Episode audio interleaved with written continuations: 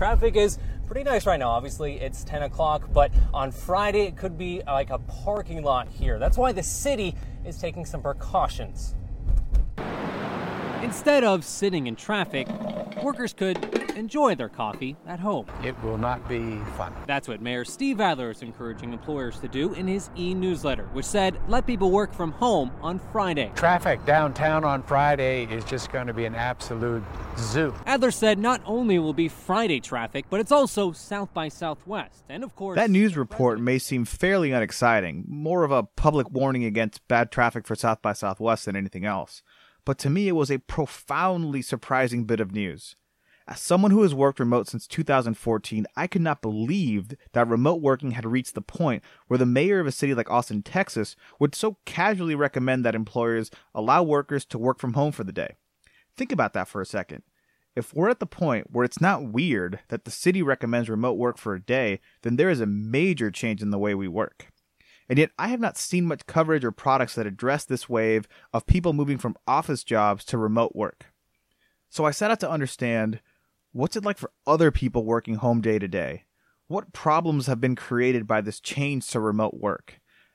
And what opportunities exist to fix these problems? I'm Luis, and this is Market Ready Startup.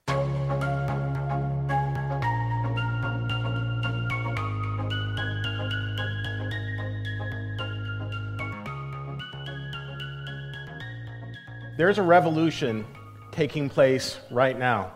It's going on all around us in places that we work, and a lot of us, a lot of people aren't even aware that it's going on. The revolution I'm referring to is the remote working revolution. For those of you who have not heard of remote working before, perhaps you've heard the terms telecommuting or teleworker, referring to somebody who on occasion uh, works from their house or perhaps even in one of your workplaces a mysterious person who seems to get work done, but you've never met in person and perhaps suspect that they don't even really exist. While it may sound a bit dramatic to say there's a revolution taking place, the stats do show that there is a seismic shift happening around remote work. According to a 2017 survey by Global Workplace Analytics, 50% of all US jobs are compatible with remote working. 20 to 25% of the US workforce already works remote with some frequency, 80 to 90% of workers say they'd like to work from home at least part time. Let that sink in. And in 2017, 3.7 million Americans work from home at least half the time.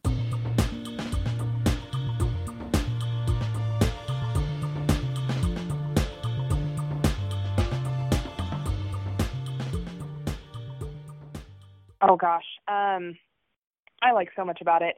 It allows me to be the most productive version of myself. Um, I'm not a morning person, but because I work internationally, I'll wake up and I'll take early morning calls, like 6:30 calls, um, because that's when I need to be talking to people. But then I can do my work a little later in the day. I can work into the evening. Um, so the flexibility kind of allows me to hit my most productive time zone when I and when I'm in that zone, I get the most done. So I think one of the main things is flexibility. Another thing is productivity. Um, and also, I don't think my company knows, but I will mm. take my computer and get on an airplane and go see family and friends and work from there. Um, and if I'm sitting by the pool, or if I am on the beach, or if I'm at my mom's house in her backyard, it doesn't matter where I am, so long as I get the job done. So um, travel is important to me, and this allows me to kind of mix travel and work at the same time. That was Molly. She works for one of the biggest tech companies on earth and has been working remotely since 2013. Molly mentions that increased productivity and increased flexibility are two of her favorite aspects about working from home. This sentiment was echoed in every single one of my interviews, which shines a massive spotlight on arguably the two biggest benefits to employees who work from home they take command of their schedule and in doing so get more work done than in an office setting. The increase in productivity may be counterintuitive to some folks, so let me give you an example of how someone becomes more productive by working from home. You know, it allows for a lot of brainstorming time. Um, I tend to think of my best ideas just, you know, walking around and um, listening to, you know, energetic music um, and that's just not something I would have felt comfortable doing um, going into an office every day. Um, you know, just the, the thought of like my employer, you know, wondering, you know, why isn't that walking around so much? You know, um, but yeah, I mean, I get my work done, and actually, I, I probably, I probably work more, um, or I should say, I get I get more done working from home than I ever did in the office. That was Matt, a senior applications developer who works for a giant telecom company. I thought his answer about brainstorming was really interesting, but it hits at a larger topic which echoes what Molly said in her interview. Working remote allows people to be the most productive version of themselves. They no longer have the constraints of an office setting, in particular, the rigid schedule and the need to look busy in front of coworkers. So people who work from home work in a more focused manner while taking advantage of some of the lifestyle benefits that come with working remotely. From the interviews, commonly mentioned benefits were things like increase in travel, the ability to run errands or schedule appointments much easier, ability to focus on eating healthier and sticking with a workout routine, spending less time in traffic, and generally making the daily work life balance better. Sometimes I'm spending hours and hours at home by myself with nothing much for company other than, yeah, maybe a radio. There's avoid too many distractions. So the, the same thing about the, the good things, you know, the ability to get up and grab a snack, the ability to go and take a break. There's just way too many uh, distractions. And um, one is not just my waistline because I'm always snacking throughout the day, but uh, with unlimited amount of food. But it's also just um, uh, you have to be really disciplined. And I think also um, you have to really set aside a dedicated workspace, which I don't have. I, I basically have a coffee table that adjust up and down, and so I sit on my sofa and work. And the problem with that is, and I do have a desk, but I don't use it. Ergonomically, I've done a lot of research on how to make myself less exhausted by my job, just in terms of managing health and wellness while I do it. Um, I also think, in terms of time, I have to block time for myself to go to the gym or have lunch, even just little things like having lunch my commute to lunch is uh, 16 steps downstairs, and um, you know if I'm not careful, I'll work right through it, and then I'll look up and it's 2:45, and I'm thinking I'm hungry. And now the ugly side of remote work: things as serious as constant loneliness to as seemingly random as forgetting to eat. So let me summarize a few of the constant responses I got throughout my interviews. People who are new to remote work often struggle mightily with finding their daily routine and rhythm. We don't really realize how trained we are to work around a standard 9 to 5 schedule until we have full control over a working day. When should I take lunch? When should I schedule calls? Should I dress like I'm going to the office or just lounge in pajamas? These are all questions remote workers have asked themselves at some point, and there's no playbook or guide when you start working remote. There's a great media opportunity created by this need for remote workers to learn tips and hacks on how to best optimize their daily routines. In the same way that daytime programming on TV is typically geared to stay at home moms and the elderly, why has no one seized on the opportunity to create content specific for remote workers? Media companies need to research what content remote workers would want to watch in the middle of the day as they take their lunch, on mental breaks, etc. It's really important that the content is created specifically to address the needs of remote workers. It's likely that they won't be able to watch an hour long show in the middle of the day, but why not a 20 minute show as someone's taking a mental break? Do remote workers want to laugh and unplug for a few minutes, catch up on news they miss while working? Do they want to learn something new in bite sized chunks? It's important that content creators are clever and tactical about how to develop programming for remote workers. Maybe they'd be interested in a 20 minute podcast about new business opportunities. Another interesting opportunity that arose from the research is the need for a smart calendar that uses AI and machine learning to understand the daily habits and needs of remote workers and inserts activities or blocks out chunks of time automatically. So, since working remotely, uh, I've picked up some different hobbies. Um, I bought I bought an electric skateboard, which I really enjoy riding around the nice. different bike trails. Um, and it's you know, writing it's a meditative process, which I really like. It's just very good at you know getting me away from my work, which I need I need to do frequently. Um, and I also picked up flying drones. Uh, I bought this drone to you know that can actually follow me. A comment I heard over and over again was people picking up new hobbies as a result of working remote. Some common new hobbies were cooking, exercising, traveling, reading, and then some more quirky ones like electric skateboarding and drones. This need for new hobbies creates an opportunity to market existing hobby related products to a market that was previously uninterested. It also creates an opportunity to create new products tailored to the remote worker. Maybe you could invent a, um, a headset and a microphone that was would perfectly obscure any wind noise, so I could go ride my bike while I'm on a on a phone call. As someone who works at a co-working office, I can't tell you how many times I've seen people walking around frustrated and panicked trying to find a quiet place to do a call. I've also had to rearrange an entire day's schedule just to make sure I'm in a quiet area for one call.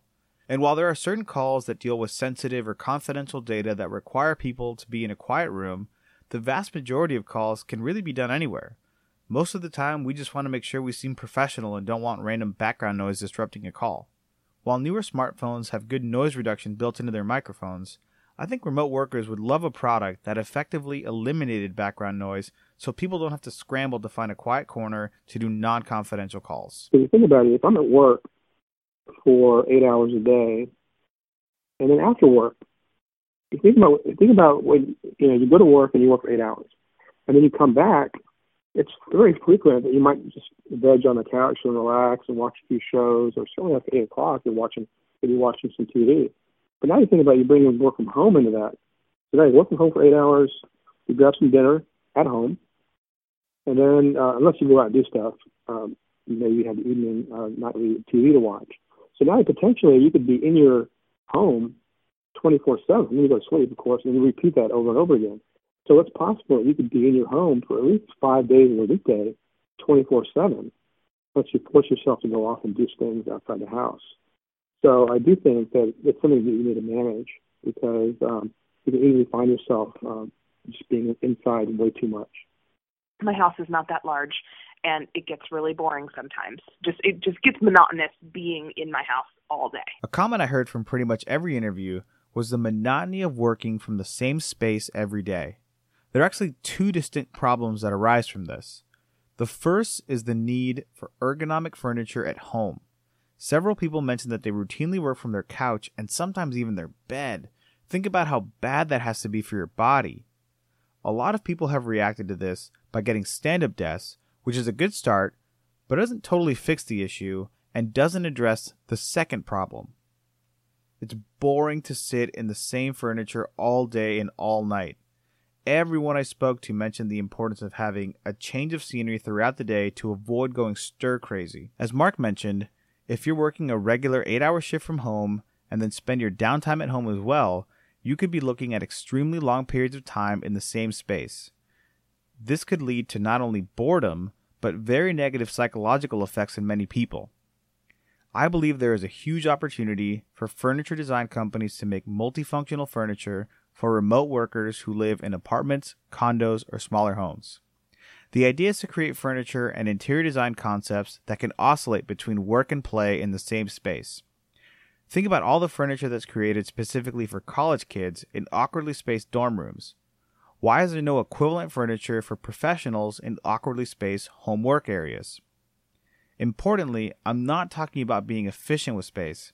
What I'm talking about is furniture and design that literally changes the whole ambiance of the room once it's modified. If you spend some time researching, you'll find incredible use of multifunctional furniture, but I couldn't find anything that specifically addressed the needs of remote workers trying to avoid boredom.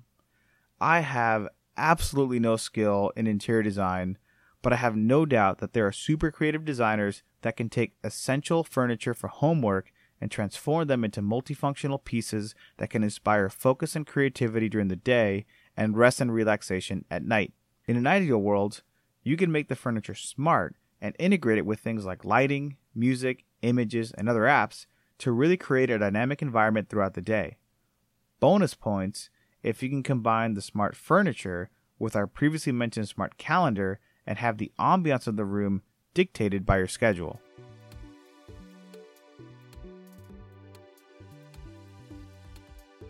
The big takeaway from this research is that despite a rapidly growing number of individuals moving from office to remote work, it seems like the business community has not caught on to this new market being created right beneath our noses. Founders don't need to come up with radical new technologies to introduce to remote workers.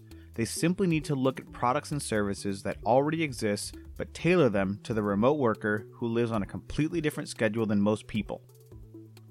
Businesses that see major dips in customers during the 9 to 5 time block should seriously consider coming up with ways to incentivize remote workers to come in during the traditionally dead hours.